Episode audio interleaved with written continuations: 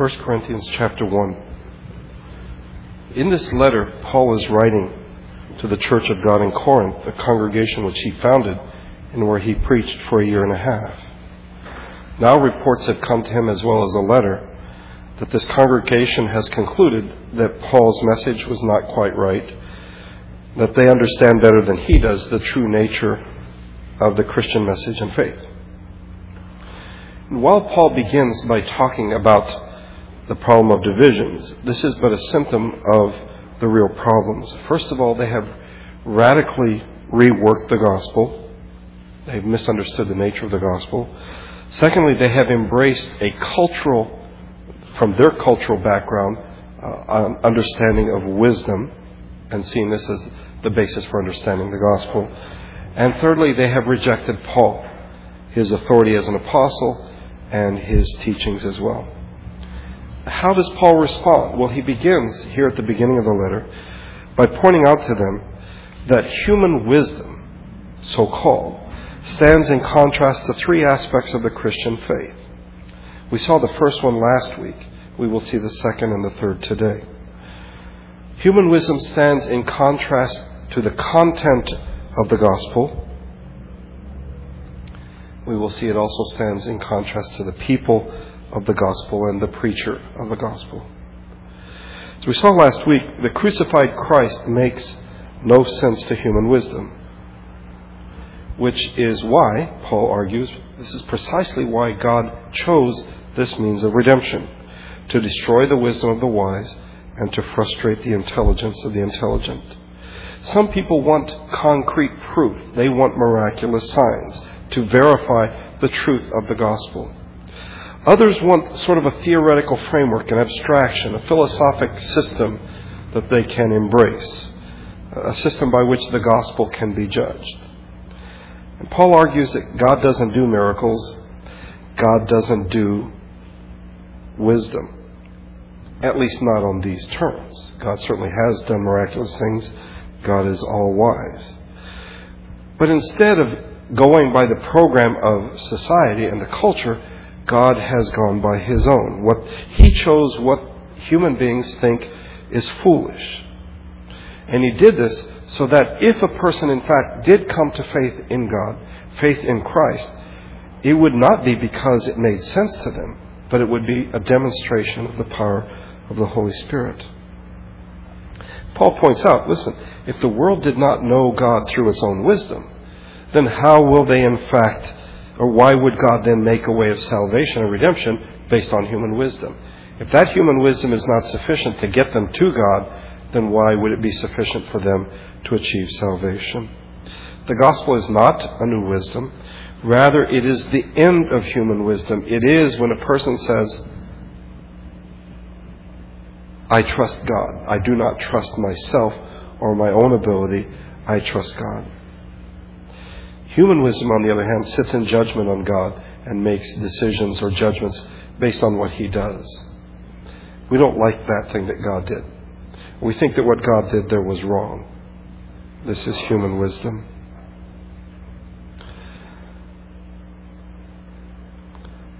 If, in fact, the content of the gospel is foolishness to human wisdom, then why should we follow human wisdom? We must make a choice either the cross or the culture, the human wisdom. Now, I just want to make something clear, and I'm, I'm sure you know this, but so that there's no misunderstanding. Paul is not saying that the gospel is, in fact, objectively foolish. Okay? He's not saying it's ridiculous. He's not saying that it doesn't make sense.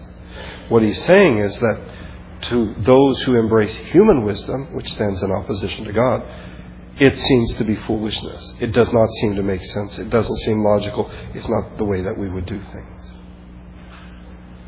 And I say that simply because some people have reduced the gospel to foolishness, saying, well, after all, it is foolishness. No, it is foolishness to those who do not believe. Today we come to the second aspect of the gospel that is, stands in contrast to human wisdom, and that is the people of the gospel. And we see this in verses 26 through 31. And follow along, if you would, as I read. 1 Corinthians 1, beginning at verse 26. Brothers, think of what you were when you were called. Not many of you were wise by human standards. Not many were influential. Not many were of noble birth. But God chose the foolish things of the world to shame the wise. God chose the weak things of the world to shame the strong. He chose the lowly things of the world and the despised things and the things that are not to nullify the things that are, so that no one may boast before him. It is because of him that you are in Christ Jesus, who has become for us wisdom from God, that is, our righteousness, holiness, and redemption. Therefore, as it is written, let him who boasts boast in the Lord. Paul now moves on to show that the Corinthians themselves are, in fact, proof or evidence that God doesn't do things the way that human beings would. That God has not done things the way that human wisdom would suggest. I would point out that as Paul begins this section, he starts out with the word brothers. Uh, that is to say, uh, he stands in unity with them. In spite of everything, uh, they are his brothers in Christ. And he says, Think of what you were when you were called. Now, this idea of being called goes back to verse number 24. And if you look at verse number 24, it says, But to those whom God has called. And I, I think it's important because I think when we look at verse number 26, because of what follows, we focus on the wrong things. Think of what you were when you were called. Not many of you were this, you weren't that. So we tend to focus on what you were. But I think Paul is focusing more on when you were called. Without question, Paul is trying to make a point about their status in the eyes of the world. That is based on human wisdom. But he's also trying to point out something to them, and that is God has called them to be his people. They did not come to God on their own. They did not somehow stumble onto the gospel, or it isn't because that they are brilliant intellects that they now are Christians. They are Christians because God called them. And the same God who sent his Son to be crucified, seems foolishness to unbelievers, is the same God who called these people. These people whom, humanly speaking, you probably wouldn't want to have in your group if you were starting a religious or philosophic movement. Not many of you were wise by human standards, Paul says.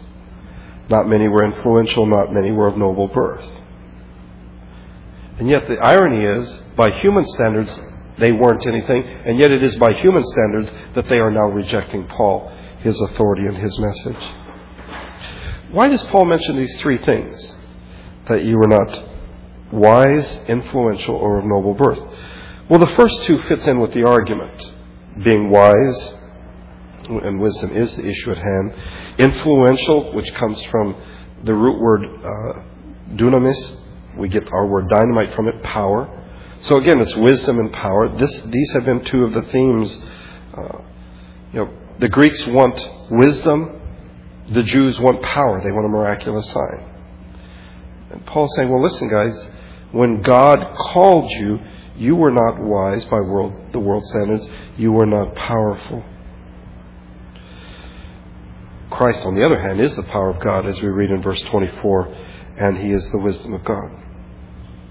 So Christ stands in contrast to the world system, the world system which would not have chosen these people, and yet now they're aligning themselves with it. But why does Paul choose the third one? This is really somewhat uh, interesting. If you look at verse number 31, Paul says, as it is written. And there he quotes from the book of Jeremiah, chapter 9.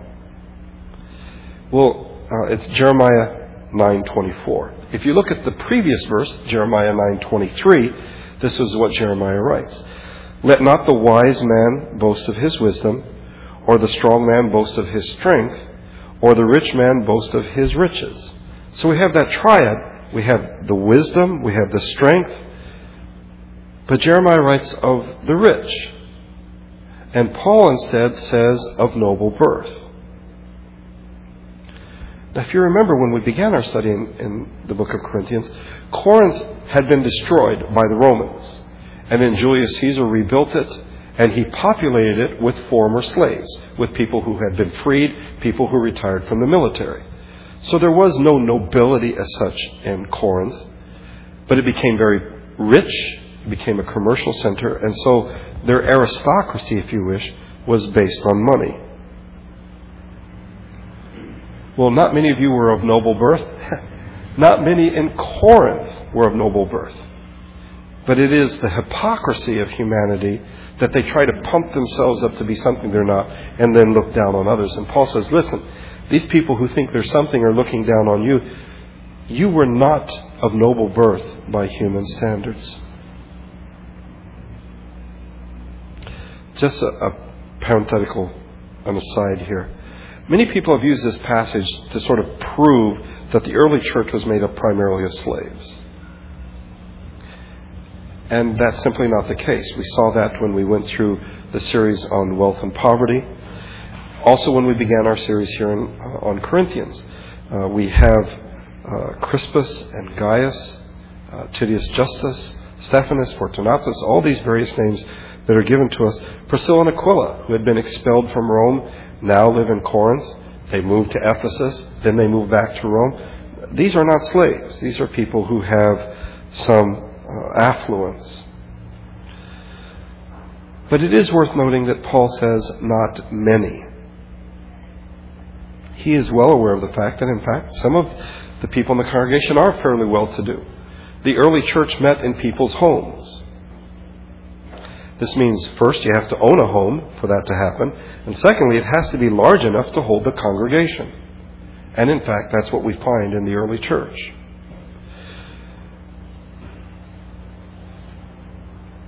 But we miss the point if somehow, and, and people have done this, and I, I, don't criticize them, if we do a sociological study, what was the sociological makeup of the church in Corinth? Some very good work has been done. Gerd Theissen, a German theologian, has done work on the sociology of the Corinthian church. It's, it's fascinating.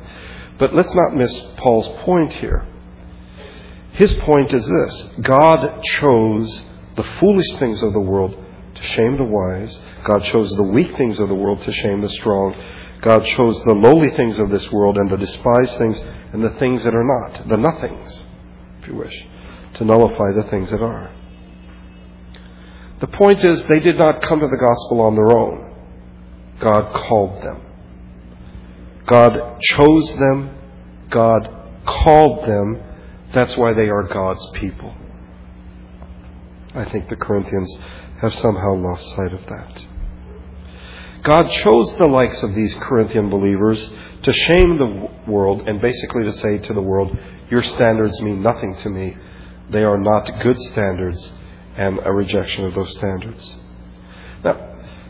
Paul is not trying to offend the Corinthians. He's not trying to demean them. Okay?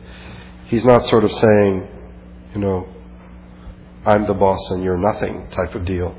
Uh, rather, he is pointing to them, or pointing out to them, God's character, how gracious God was. If we were God, and we had to choose, and we had to call who would be saved, we wouldn't have picked these people. We would have picked other people. But God is so gracious that He chose the rejects of society, if you wish, and He called them to be His people.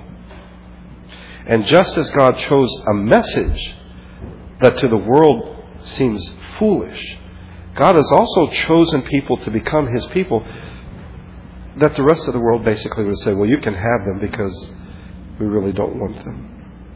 God chose a people that would shame the wise and the strong. Why shame? I don't know if you followed along as Agia was reading, a reading from the Old Testament today in Psalm 35. May all who gloat over my distress be put to shame and confusion. May all who exalt themselves over me be clothed with shame and disgrace. Find this all throughout the Psalms in Psalm 6. The Lord has heard my cry for mercy. The Lord accepts my prayer. All my enemies will be ashamed and dismayed. They will turn back in sudden disgrace. It doesn't speak of feeling ashamed. That's how we normally think of shame. Rather, it speaks of vindication. You think that this is ridiculous and this is foolish, and you sort of stand in pride saying, I reject that because that is not true. But one day, God will show it is in fact the truth. He will be vindicated, and those who have rejected him will be proved wrong. And so God chose the lowly things, the despised things, the nothings of society. Why? To nullify the things that are, that is, to render ineffective human wisdom, but most importantly, so that no one may boast before him. You see, God deliberately chose things that appear to be foolish. The message of the cross, the Corinthian believers, so that he could remove forever any question from anybody's mind that somehow we have a reason to boast or to brag about the fact that we are Christians. By choosing the Corinthians and by choosing us, God declared that He has forever ruled out any imaginable human system that can gain His favor. We do not come to God on our own. We did not come to God on our own. He chose us and He called us. So we've come to verse number 31 and we, we read, Let him who boasts boast in the Lord. Well, boast seems like a strange word, a very negative word, I think, for most of us. But it is another way of saying trust. Let those who trust, trust in the Lord. It is because of Him, Paul tells them, that you are in Christ Jesus. He chose you, He called you. You are in Christ Jesus because of Him. It is because of God's activities that we are God's people. But do those activities include Jesus coming into the world? Yes, yes, yes. What God has done has, in fact, made it possible for us to become His people. And Christ has become for us wisdom from God. The true wisdom. Not the wisdom of the world that thinks it knows better than God, but true wisdom. And here Paul mentions three aspects of our salvation righteousness, we stand before God as without sin. Holiness, we are to live holy lives in this world. And redemption, we are freed from the power of sin. Paul says if you are going to put your trust in something, if you are going to boast about something, it should be in the God who has chosen you and called you, not in the fact that God chose and called you. If the Corinthians are listening, I think this is the most shocking thing that Paul will say to them thus far. By you being Christians, that stands in contrast to a system that you have embraced. But the third one, quickly, the preacher of the gospel, and this is found in verses 1 through 5 here in 1 Corinthians chapter 2. When I came to you, brothers, I did not come with eloquence or superior wisdom as I proclaimed to you the testimony about God. For I resolved to know nothing while I was with you except Jesus Christ and Him crucified. I came to you in weakness and fear and with much trembling. My message and my preaching were not with wise and persuasive words, but with a demonstration of the Spirit's power, so that your faith might not rest on man's wisdom, but on God's power.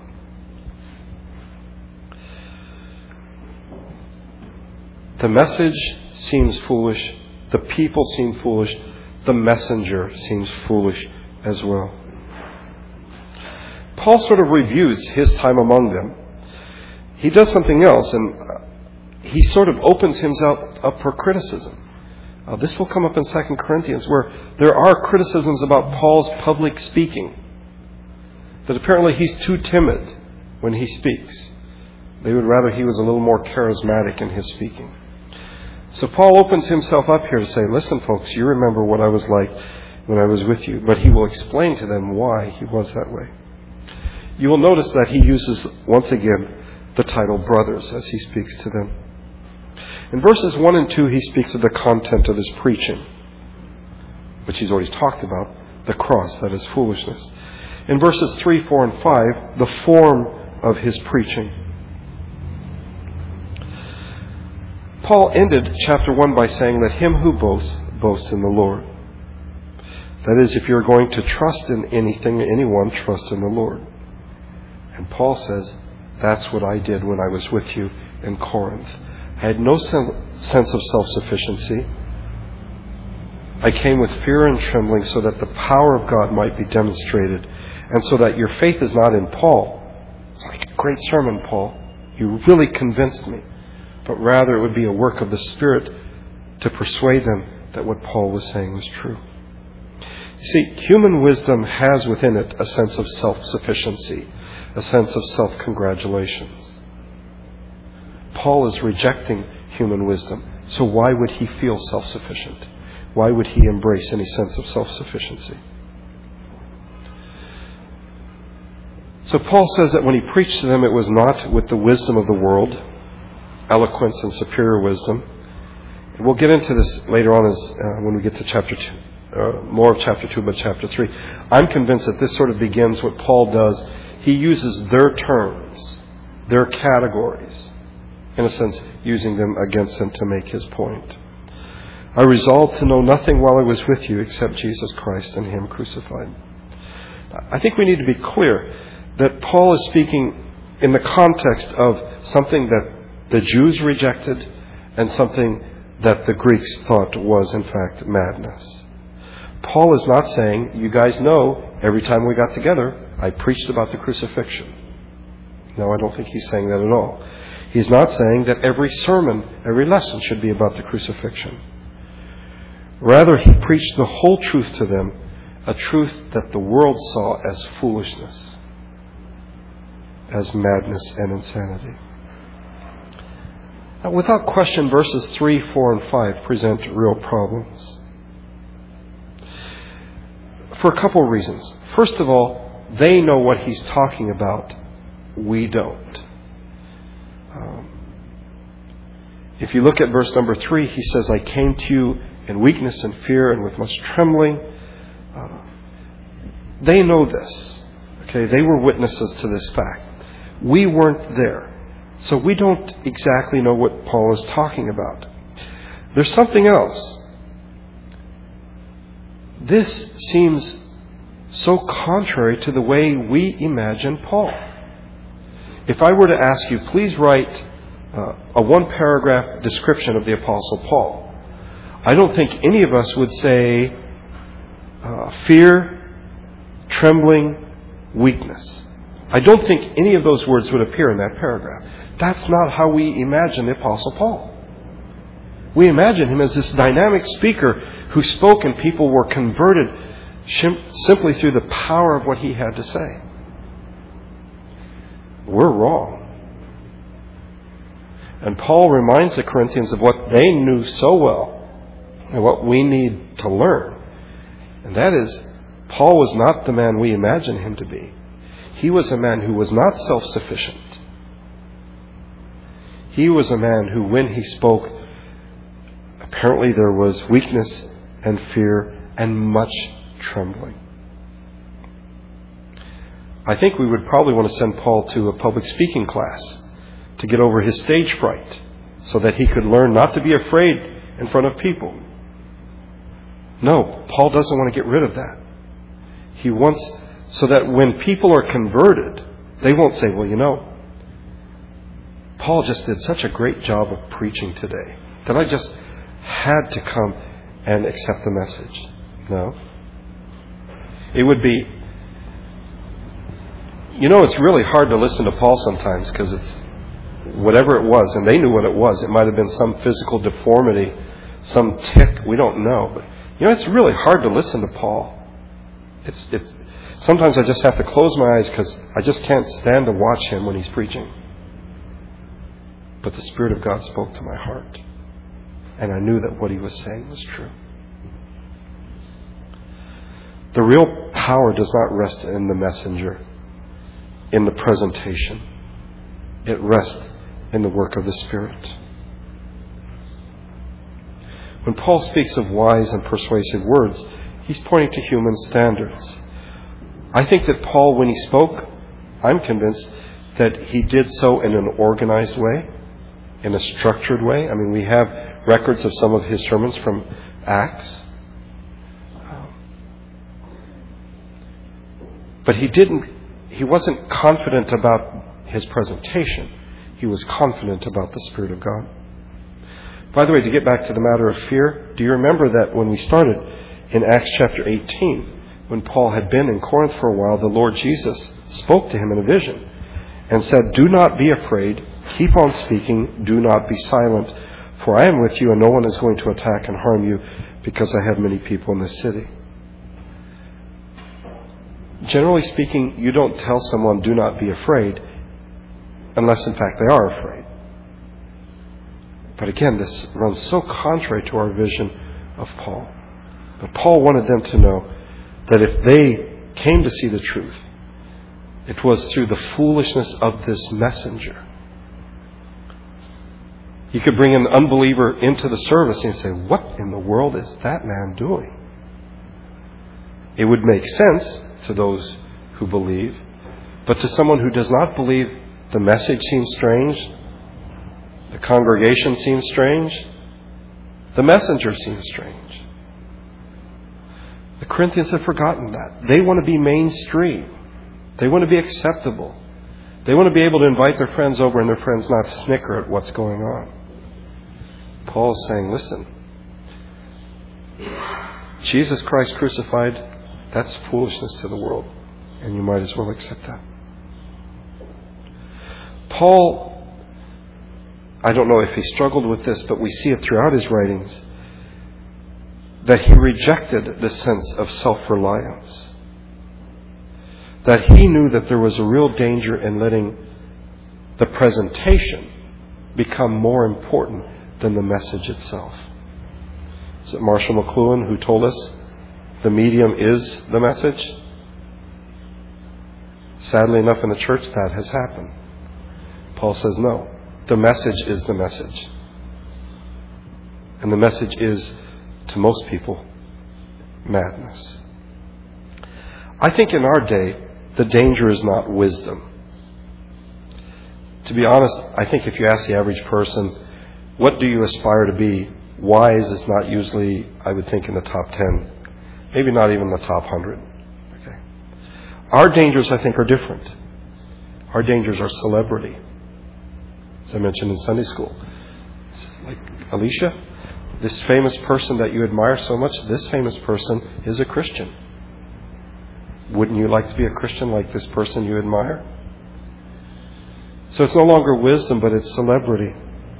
I think it's entertainment. It's also a sense of purpose.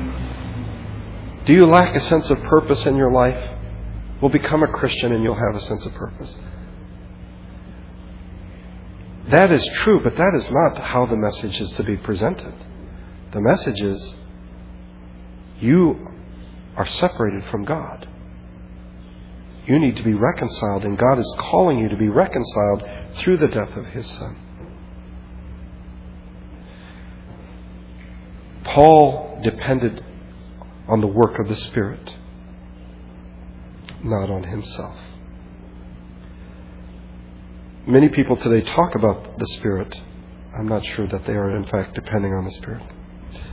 Let me close with a story. Uh, heard it from someone else. Uh, LBJ, Lyndon Baines Johnson, former president from Texas, uh, told a story about a pastor who was going to church one Sunday, and on his way to church, he was walking along, and his sermon notes fell out of his Bible. And a dog came along and grabbed up his sermon and ran off with it and so he had no sermon notes. You know, he chased the dog, he couldn't get it, so he had no sermon notes with, you know, to use to preach. And so when he got up to speak, he said, uh, I'm sorry, but today I'm going to have to depend on the work of the Spirit for my sermon, but I promise I'll do better next week. Uh, I think that is closer to home than we realize. I'm convinced if we could go back in time, we would not recognize Paul. We would not recognize him. We, I think we project successful, pastors back in time and say that's what Paul was like. Paul says, listen, folks, you're following after the world, after the world. Our message is foolishness to them. You are foolishness to them. I am foolishness to them. Why would you then follow them? God has chosen a means to save his people that will demonstrate not my ability, not your ability, not our wisdom, but rather demonstrate the power of the Spirit to draw us to God, to open our eyes, turn us from darkness to light. The Corinthians had forgotten that. And if we have, may this be a good reminder for us today. Let's pray together.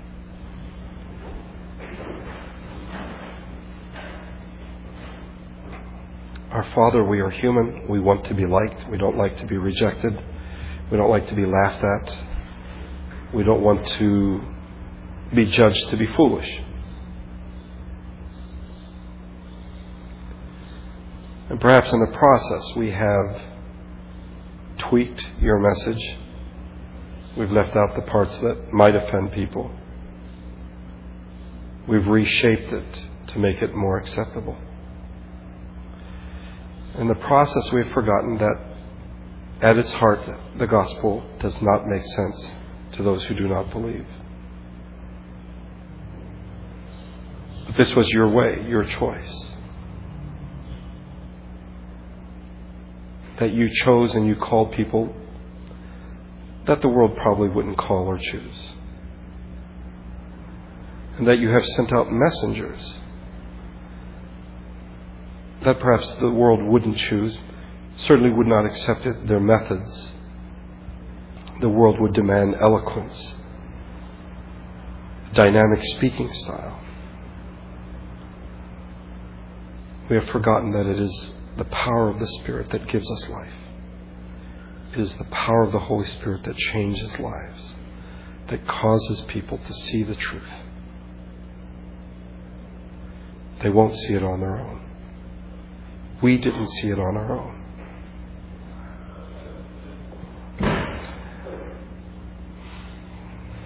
May we think on these things in the coming days. I thank you for the chance we have to worship together and ask that your grace and your spirit would go with us as we leave this place. We pray in Jesus' name.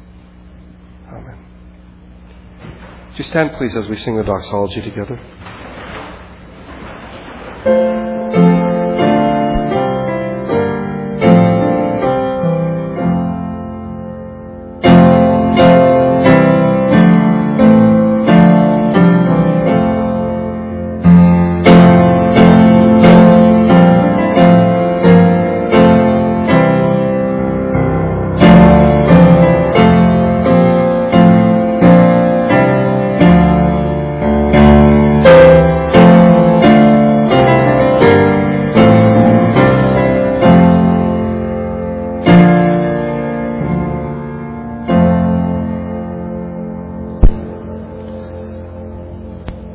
Bless you and keep you. The Lord make his face shine upon you and be gracious to you. The Lord turn his face toward you and give you peace.